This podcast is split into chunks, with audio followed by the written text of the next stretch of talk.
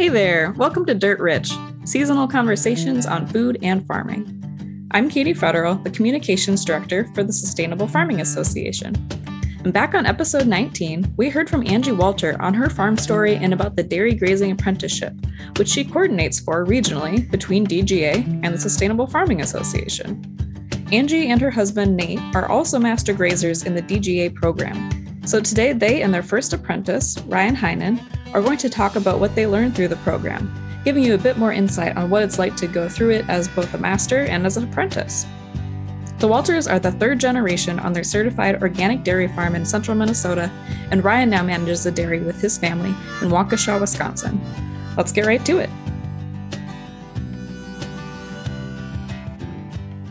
Uh, Nate, let's start with you. Uh, if you could give us a little intro about yourself and your farm story. I know you've got some family history, so maybe you can tell us about um, about that and how you got to where you are today. Uh, yeah, my grandparents moved to this farm in 1935, and um, my dad took over in 1975, and he started rotationally grazing in the mid 80s, and we've been rotationally grazing ever since. And me and Angie took over in uh, 2002 and became certified organic in 2013. Uh, we met Bonnie Haugen at the Minnesota Organic Conference, and we had never heard of DGA before. And she explained it, and we thought that that would be a perfect fit for our farm. And I don't know, I guess a couple few years later, then we started digging in and looking to join and find an apprentice. And I think our listeners will have heard a little bit about DGA, but maybe Angie, if you could give us a refresher on what the apprenticeship program is like. Yeah, so DGA is um, the only nationally recognized apprenticeship for farming in the United States. Um, and so it's basically like a network of master grazers and a network of apprentices and we um, we try to make a connection between master grazers and apprentices.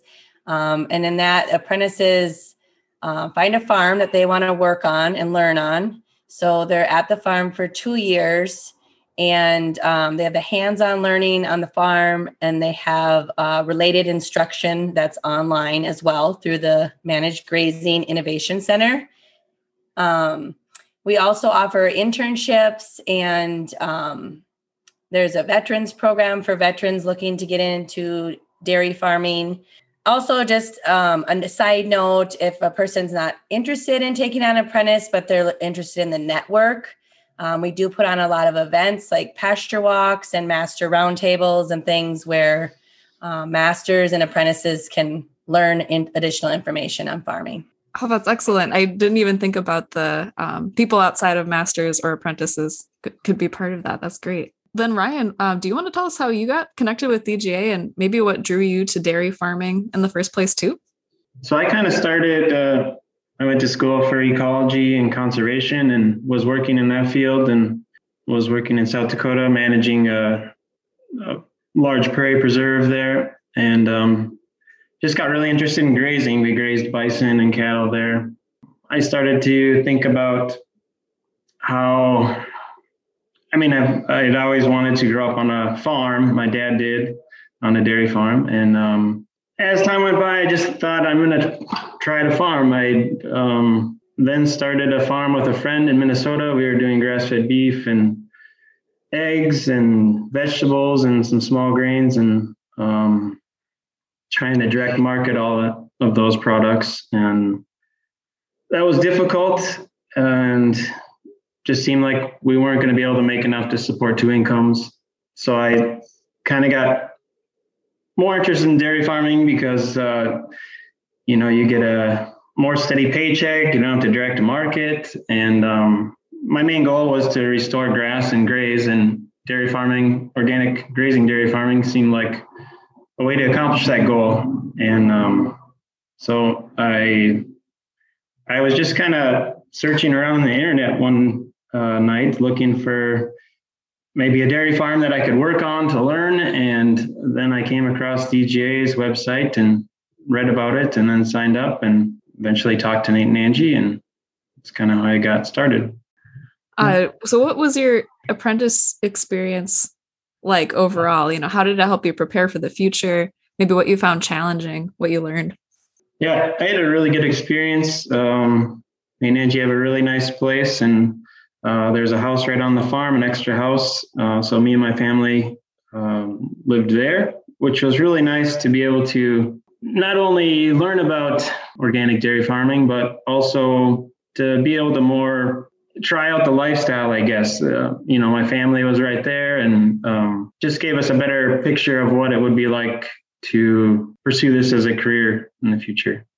I remember the first day we started, I think Nate said, you know, we'll learn the how, and then after you get the how down, then we'll go to the why that we do things. And I enjoyed being able to ask questions and throw out ideas um, even maybe wild ideas that weren't practical, but just to get his opinion on, you know, why do you do things this way versus, uh, you know, another way. Yeah, it's been a really good experience and has helped me out here now where I am, and I think will continue to benefit me in the future. And Nate, what was the the master and apprentice experience like for you? Um, what do you find beneficial? And it sounds like you probably had as much opportunity to learn during this experience as Ryan did. Yeah, it was a great experience for us. Um, it does make you as a farmer, um, when people are asking questions and you're trying to teach somebody, it makes you um, think about what you are doing and maybe is there uh, better ways to do stuff or new things to try and it's uh, more fun to train somebody in that's really interested in it instead of just they're just showing up for a job. Um, mm-hmm. so it it just made us better, and then the the networking. You know, we've met some new people and learned some new things through just the other master grazers too. So it's uh, it was all good the worst part was is getting used to doing everything alone again once your mm-hmm. apprentice is gone. I'm kind of interested to hear about some of those wild ideas that Ryan said that he threw out. Were there any that um any that stuck that you guys tried out and you realized were really great? Uh the one thing we did is we were gonna renovate a pasture and I was gonna plant corn on that for one year and then reseed it down, and Ryan talked me into doing uh, sorghum Sudan grass, and we did, and it uh, worked real well. Um, and Angie keeps hounding me to do it again, but I uh, haven't yet. But I want to get a no-till drill. Uh, we did that um, actually one time before Ryan came, and try no tilling sorghum Sudan into pastures. I think uh, that would be interesting to see that more too. And um, otherwise, uh, he knew his uh, plant species really well. So that was interesting to learn more of that, which I should have known more, but I didn't. And then sometimes it'd be a little interesting. I'd tell him to go f- do some fencing, and then he, he would come up with some interesting uh, fencing ideas that I had never seen before, uh, which I haven't adapted any of those really too much. But um, it's interesting how it's you can you know what you're envisioning when you tell somebody, and they go do it, and not exactly the same thing happens. We we're usually on the same page most of the time. But that's another thing too. If you they say to if you can let somebody go do it and think it through themselves, that they um you know maybe learn more than if you're just right there holding their hand doing it, then they aren't thinking for themselves. Ryan, I'm also curious more about um, your, you know, your studies of ecology and uh, Nate was hitting on that too. How does that show up in your dairy today? And are you still uh, really interested in restoration and what does that look like?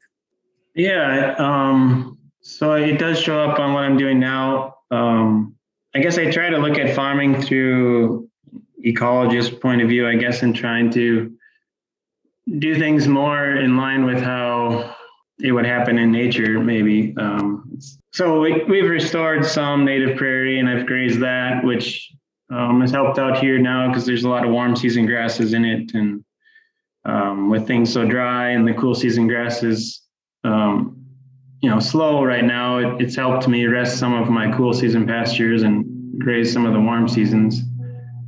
Uh, also, just trying to calve and more on a. I calve the dairy herd now um, in the spring and the fall, but trying to stick to those times of year that are, you know, not in the middle of winter and allows me to, you know, farm in a way that is closer to how nature would have, you know, have it done. But so then was like the grazing piece, you know, really integral to dairy grazing apprenticeship. Was that really important to you when you were scoping out the program or um, did that, you know, become important to you as time went on? Yeah, the grazing was the most important part of the why I pursued it. I just loved grazing and um, restoring grass to the landscape. Um, and um, I guess I kind of came to the program wanting to, I don't know how to say it for sure, not, not necessarily to be a dairy farmer, but to be a grass farmer. And milking cows seemed to be the way to profitably make a living um, growing grass. So dairy farming is more of the tool that I accomplish my goal of grass farming. Nate and Angie, I know grazing is very important to y'all. Has that been the history of your family farm? The cows always were uh, grazed in the past, but not say rotationally. And then um, in the mid 80s, started rotationally grazing, but we were always uh, herd where they were outside um, kind of as much as possible. Just my dad always had uh, the mentality of, you know, saving money. So if the cows can be outside, you know, you're not hauling manure, you're not, and if they're grazing, you're not baling the hay and uh, wearing out equipment. So that was kind of his mentality is to was to be low cost. I guess the one thing we we do a lot better now is we graze the young stock a lot more than my dad ever did. Uh, and then we get the cattle on different fields on the farm. Uh, we kind of had a set acreage that was for the rotational grazing. Um, where now our goal is to have cattle on everything, um, not every year, but through our rotation. Um, so that helps helps the soil biology and saves on bedding and harvesting and all that. Absolutely. It sounds like this uh, this matching of master and apprentice maybe had uh, a lot more in common or had a lot in common about the the reasons why you farm and your approach to it. I'm also curious that Angie and Nate, I suppose, like even just in the past couple years alone, um, I think I see a lot in more public news spaces about the difficulties of being in the dairy industry, or we see small dairy farmers um, really struggling. And so I'm wondering how you talk to apprentices or potential apprentices, you know, who have concerns about that, about quote unquote being able to make it in dairy. Yeah, what do those discussions look like? Well, I still think uh, you can be successful um, being an organic dairy farmer. The couple of the keys are is being able to get on a organic milk truck because they're not all mm. necessarily taking more milk. And then the other big hurdle is finding the right is is land access. So finding if you can find a retiring farmer would be a huge break for a person too. Um. But we have quite a few friends that are conventional dairy farmers or ex-conventional dairy farmers, and it's very difficult for conventional because their prices move around uh, just too much. And conventional farming, they rely on the middleman too much. so they don't have money left for themselves, it seems like, and they struggle usually. Is your approach mainly to be an example of what a successful farm can look like? Or, yeah, are you able to quell any fears or concerns? Yeah, we don't sugarcoat anything. Uh, mm. We we paid market value for the farm from my dad, and we've bought three other pieces of land since, and we we run a high debt load, and we opened up our farm business management numbers to Ryan too, so he could, uh, and he sat in on our farm business management meetings the basically the final year or so he was here, just to because it isn't always pretty, but you just um, got to keep keep forging ahead, I guess, because um, you know just one payment at a time is how you got to approach it. So, yeah.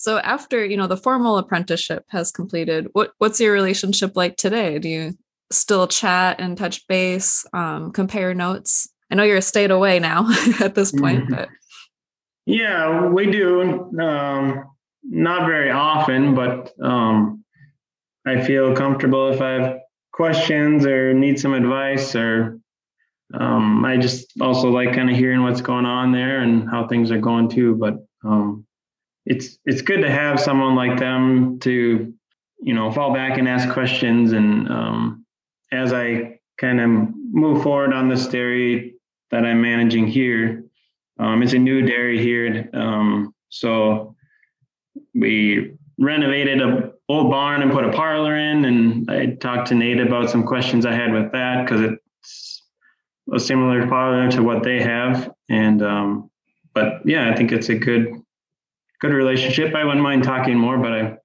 I'm not good at picking up the phone and calling very often. So So, what advice do y'all have for potential masters or apprentices who are thinking about participating in dairy grazing apprenticeship, or maybe who are just starting out in dairy in general? Yeah, from an apprentice point of view, I think it's important to find a farm that is similar to how you think you want to farm. Um, so that was one thing I looked at when um, talked with Nate and Angie was, you know, as Nate said, he he had to buy the farm and pay full market value and kind of start from from there, which is what I would have to do. Um, they graze a lot, which was important to me, so looking for that. And um, I'd always had the idea that I wanted to be an all grass dairy, um, but it, it was beneficial to, you know, not have not have the farm be exactly, you know, everything the same as how I think I would do it because it it challenged me to think a little bit differently about um, you know how to do things. And i've used a lot of that now. I the farm i manage now it's not an all grass dairy either. Um, it's low grain and we graze a lot but um, so i've used those skills of growing corn and stuff that i didn't think i would do on my own but um, so yeah i think just be open to some different ideas and ask a lot of questions and yeah well, I think if you're somebody in Ryan's shoes, that this is a a very good way to get educated and see if you really do like it. Mm-hmm.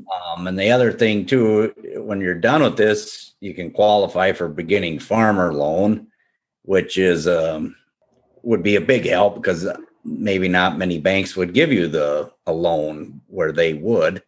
And um, I think as the one wish I have is I think it'd be easier to find good candidates if you know if we had a satellite farm and you could uh, do the program and then you know if you had this extra farm to sell to your apprentice um, you know, that would be great. Or even another farm where they could rent it from you and get a herds going over on a different spot. I don't know. Um, because otherwise it's hard to ex, you know, keep somebody too long because then they're not um taking the next steps either. I don't know. Um, because you'd you'd hate to see somebody do the program and then not be able to find a farm, I guess is what I've fear for some people is that making the next step successful. Right. And I think um, joining in the program is good for people just as master grazers because they can get a lot through the networking with other masters and attending events like the roundtables and pasture walks. Um, I know that we've gained a lot just in attending pasture walks. You generally walk away with um, some new information that you could use on your farm. And, you know, things might change down the road for people if um, you're in it as a master and you're not looking to hire an apprentice, but maybe five, ten years down the road, you're looking to retire and you don't have any children that want to take over, but you'd like to see your legacy continue. Uh, that's where the apprenticeship comes in and can be a good option too to transfer farm ownership. Um, obviously, we weren't in that position because we're still young enough, but had we been older and none of our kids wanted to farm, we definitely would have thought about you know, selling the farm to our apprentice. So it's a good option for that also. Oh, that's great. I think that was a misconception I had about the program where you had to be actively, you know, looking for an apprenticeship to join as a master, but that sounds like that's not the case. Nope, definitely not. I guess I wanted to add, I thought the dairy grazing apprenticeship network was really important as well. I kind of forgot about that, but um, so I, the farm I'm on now, I'm about seven hours away from Nate and Angie's there. And but as soon as I got here, I was connected with the the education coordinator in this area for DGA and met with him. And I've toured a number of different um, grazing farms through through that connection around this area. Um, so even though I'm a lot farther away, um, there's still DGA people over here that I can um, you know turn to for advice and get help if I need it. That's something I hadn't even thought about when I started the program, but it really connects you into a, a larger network of people. Yeah, that's great. Remind everyone that this is a national program. I know we have listeners outside of Minnesota and mm-hmm. they don't have to be here to participate. Yep. Well, Angie, how can folks get in touch with you uh, for more information about dairy grazing apprenticeship? Yeah, so people can contact me either by phone or email. My telephone is 320 815 9293. And my email is all lowercase Angie, A N G I E, at sfa mn.org. Great. And I'll put those in the show notes for folks too. And uh, yeah, if you're interested in learning more, we ha- did have Angie on on episode 19, which I think digs a bit into um, the nuts and bolts of the program and talks more about her um, farm story and how she found her way to where she is now, too. So great. Well, thank you three for joining. Dirt Rich is produced by the Sustainable Farming Association. We believe that agriculture, done well, heals.